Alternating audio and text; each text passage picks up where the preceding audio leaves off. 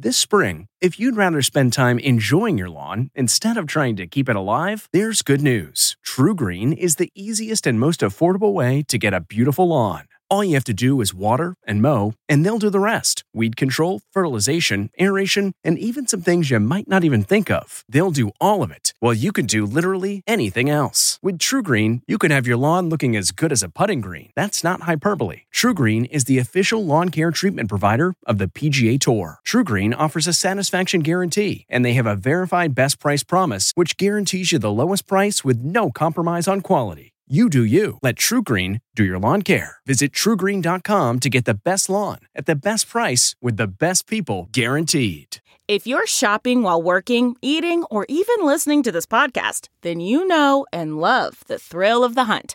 But are you getting the thrill of the best deals? Rakuten shoppers do. They get the brands they love with the most savings and cash back. And you can get it too. Start getting cash back at your favorite stores like Urban Outfitters, Fenty Beauty, and Expedia, and even stack sales on top of cash back. It's easy to use, and you get your cash back through PayPal or check. The idea is simple. Stores pay Rakuten for sending them shoppers, and Rakuten shares the money with you as cash back. Download the free Rakuten app and never miss a deal, or go to Rakuten.com to start getting the most bang for your buck. That's R A K U T E N. This is the Intelligence Matters Podcast with former acting director of the CIA, Michael Morell. There is a growing mystery surrounding the disappearance of a Saudi journalist who's been critical of Saudi Arabia's powerful crown prince. Washington Post contributor Jamal Khashoggi vanished in Turkey after entering the Saudi consulate. Turkish officials reportedly obtained recordings proving how Khashoggi was killed. The Post reports American officials are aware of the audio and the video footage. It's something like that should not be allowed to happen. Something like that should not happen, and we intend to get to the bottom of it.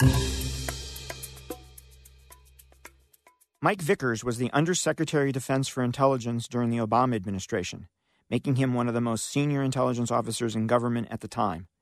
I recently sat down to talk to Mike about the whole range of national security issues facing the country, one of which was the currently unfolding situation in the Middle East with regard to the disappearance of U.S. resident and Washington Post contributor Jamal Khashoggi. Given the timeliness of that issue, we wanted to distribute Mike's comments today about it as a special edition of Intelligence Matters. I'm Michael Morell, and this is Intelligence Matters. Mike, let's talk for a moment about what's happening in the Middle East, what's happening with regard to the disappearance of U.S. resident and Washington Post contributor Jamal Khashoggi. We're undoubtedly, the administration is hearing things from the Turkish side about what it knows and thinks it knows, and hearing from the Saudi side about what it thinks it knows. And if if you were part of the president's national security team, I'm sure you would want us to have some independent information of our own. So, what would you what would your advice be to the U.S. government about how do we get the president here some information, some independent information that can help him form him on what the heck's happening? Sure. So, one, you know, I don't know this. Uh, you know, I don't have any intelligence uh, on the situation, but the U.S. government may already know something about. Yeah, we happened. just don't know. We just don't know. But there's reasonable odds that they know more than they're saying. But it's likely still an incomplete picture that can be filled in by one partners if we can get them to cooperate. And you mentioned the Turkish case, who may have valuable intelligence that can can shed light on this. And also, as you know from your history, sometimes while it may be difficult to immediately collect new information right as a crisis because the target tightens up. Over time, you may get more. And the question is whether it's timely. But also, sometimes you can look back a bit at things you may have missed. And, you know, as you know better than I, and sometimes find really revealing clues. Once you know sort of what you're looking yeah. for, you can find. Yeah, one more. of the that's a really great point. One of the things that I learned as an analyst is that when something happens, when there's a discontinuity, it's almost always really helpful to go back and read the intelligence that came in before the discontinuity, and you can see signs, right, in that intelligence that you did that, that you completely missed the first time Right. because there was no context. There was no context. So that is a great point. Yeah. So that's what I would be doing if I were back in my if we were back in our intelligence jobs. That's what I think we'd be working on together. And I do think, right, and I think you would agree that it's incredibly important for the U.S. to have an independent view here for the president about what exactly happened inside that consulate. Yeah, absolutely. I mean, again, to have you know high confidence, we would want multiple uh, reliable sources as well, and it's it's the duty of our intelligence community to provide that uh, to the president. And I think one one thing to remind people of here is that it takes time. Yeah. Right. I remember. I remember when Bashar al-Assad first used chemical weapons, first used sarin against his own people. The intelligence community fairly quickly came to a judgment that he indeed did that, but it had low confidence because we didn't have richness of sources, Right. And there were some outstanding questions, and Right. it took it took a number of months to Right. get from low confidence to high confidence Right. about that. So there is this timing element, and there is this question of what's your level of confidence in the judgment that you're making. Right. Well, and you, I know you remember too, in the um attack on our facilities in Benghazi, it took us 10 days essentially to really sort out what exactly we thought happened. There were clues at the beginning, but the narrative changed a bit. The, the, the, uh, the analytical line changed a bit, which was challenging for policymakers and others, but that's just the way intelligence evolves. Okay, let's talk about what the U.S. should do here, right? I mean, and, and there's kind of two two possibilities, right? One is we learn that the Turkish story about what happened is more or less what turns out to be the case, right? That this individual Jamal was was actually killed inside the consulate. That's one possibility that we learn that and have confidence in it. And then what what should the US government do in that case? And I guess the other possibility is that we really don't learn a heck of a lot more. And there's these competing narratives, right, about what happened. And what should the US do in that case? From a policy perspective, what would you advise the president in both of those cases? you know, the first cases we just talked about is really to just try to know the unfiltered truth and then base policy on that. And so taking the case where what the Turks are claiming turns out to be true, and we have high confidence in that from that and and and potentially other sources, then I think there has to be you know Saudi Arabia is a very important partner of ours, and, and we shouldn't forget that. But there has to be consequences. I mean, this is an American legal resident and journalist. If he turns out to be murdered in a gruesome way, then there has to be some consequences for that, and the administration has to put itself on the on the right side of that issue, or it will And those consequences would be a delay in defense sales or something like that? They could be. They could be other restrictions of some kind. But I also think the public diplomacy aspect, there has to be tangible consequences as well as verbal consequences. Again, you know, this is this is horrible to contemplate on multiple levels. But if you when you think that you know all the aggressive things that Russia has been doing to us and around the world, and largely with, in my view, without sufficient consequence. If you have a U.S. ally that is murdering a legal U.S. resident, you know you got a big foreign policy problem that you have to take some form of tangible action. So whether you, it's would you think? I mean, I agree with you.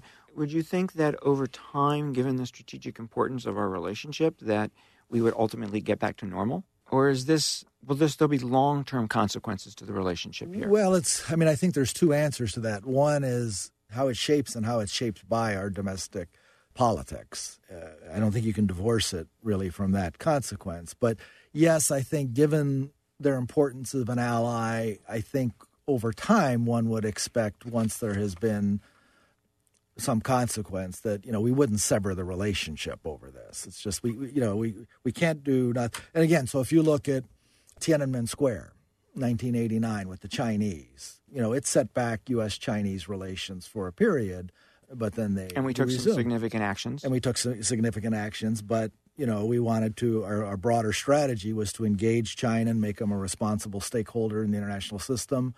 And over time, we reverted back to that strategy. So what if we never get to a good, confident understanding of what happened here? Then what does the president do?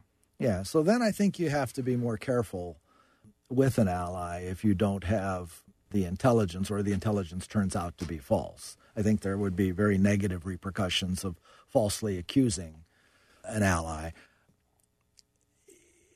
I think there still is a potential political problem if there is doubt about it. There's just you're somewhere in the middle. There's there's inconclusive evidence, but there's doubt.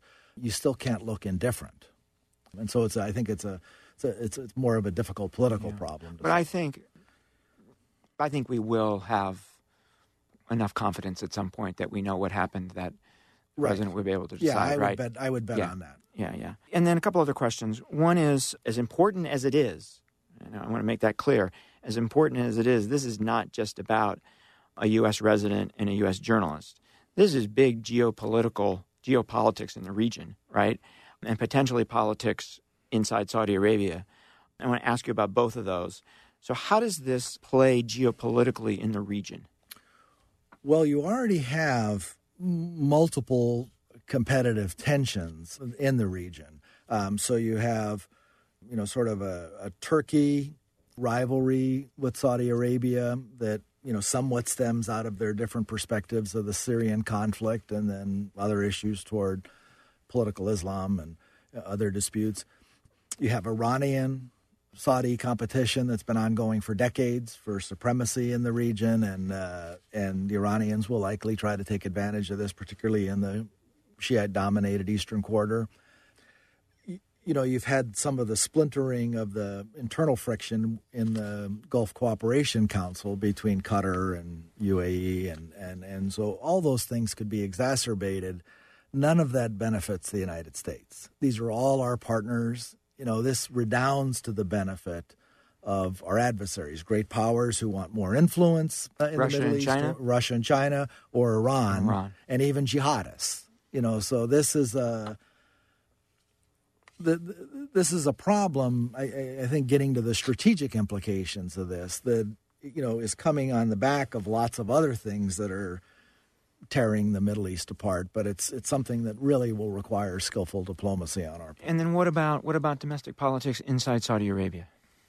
That's harder to say. You know, Mohammed bin Salman looks like he's been fairly successful in consolidating power, and he has very ambitious development projects and others. You know, it's a real break. And he understands better than most that Saudi Arabia has to reform if it's going to survive. Right, right. And, you know, and he knows the importance of ties with the United States and the West.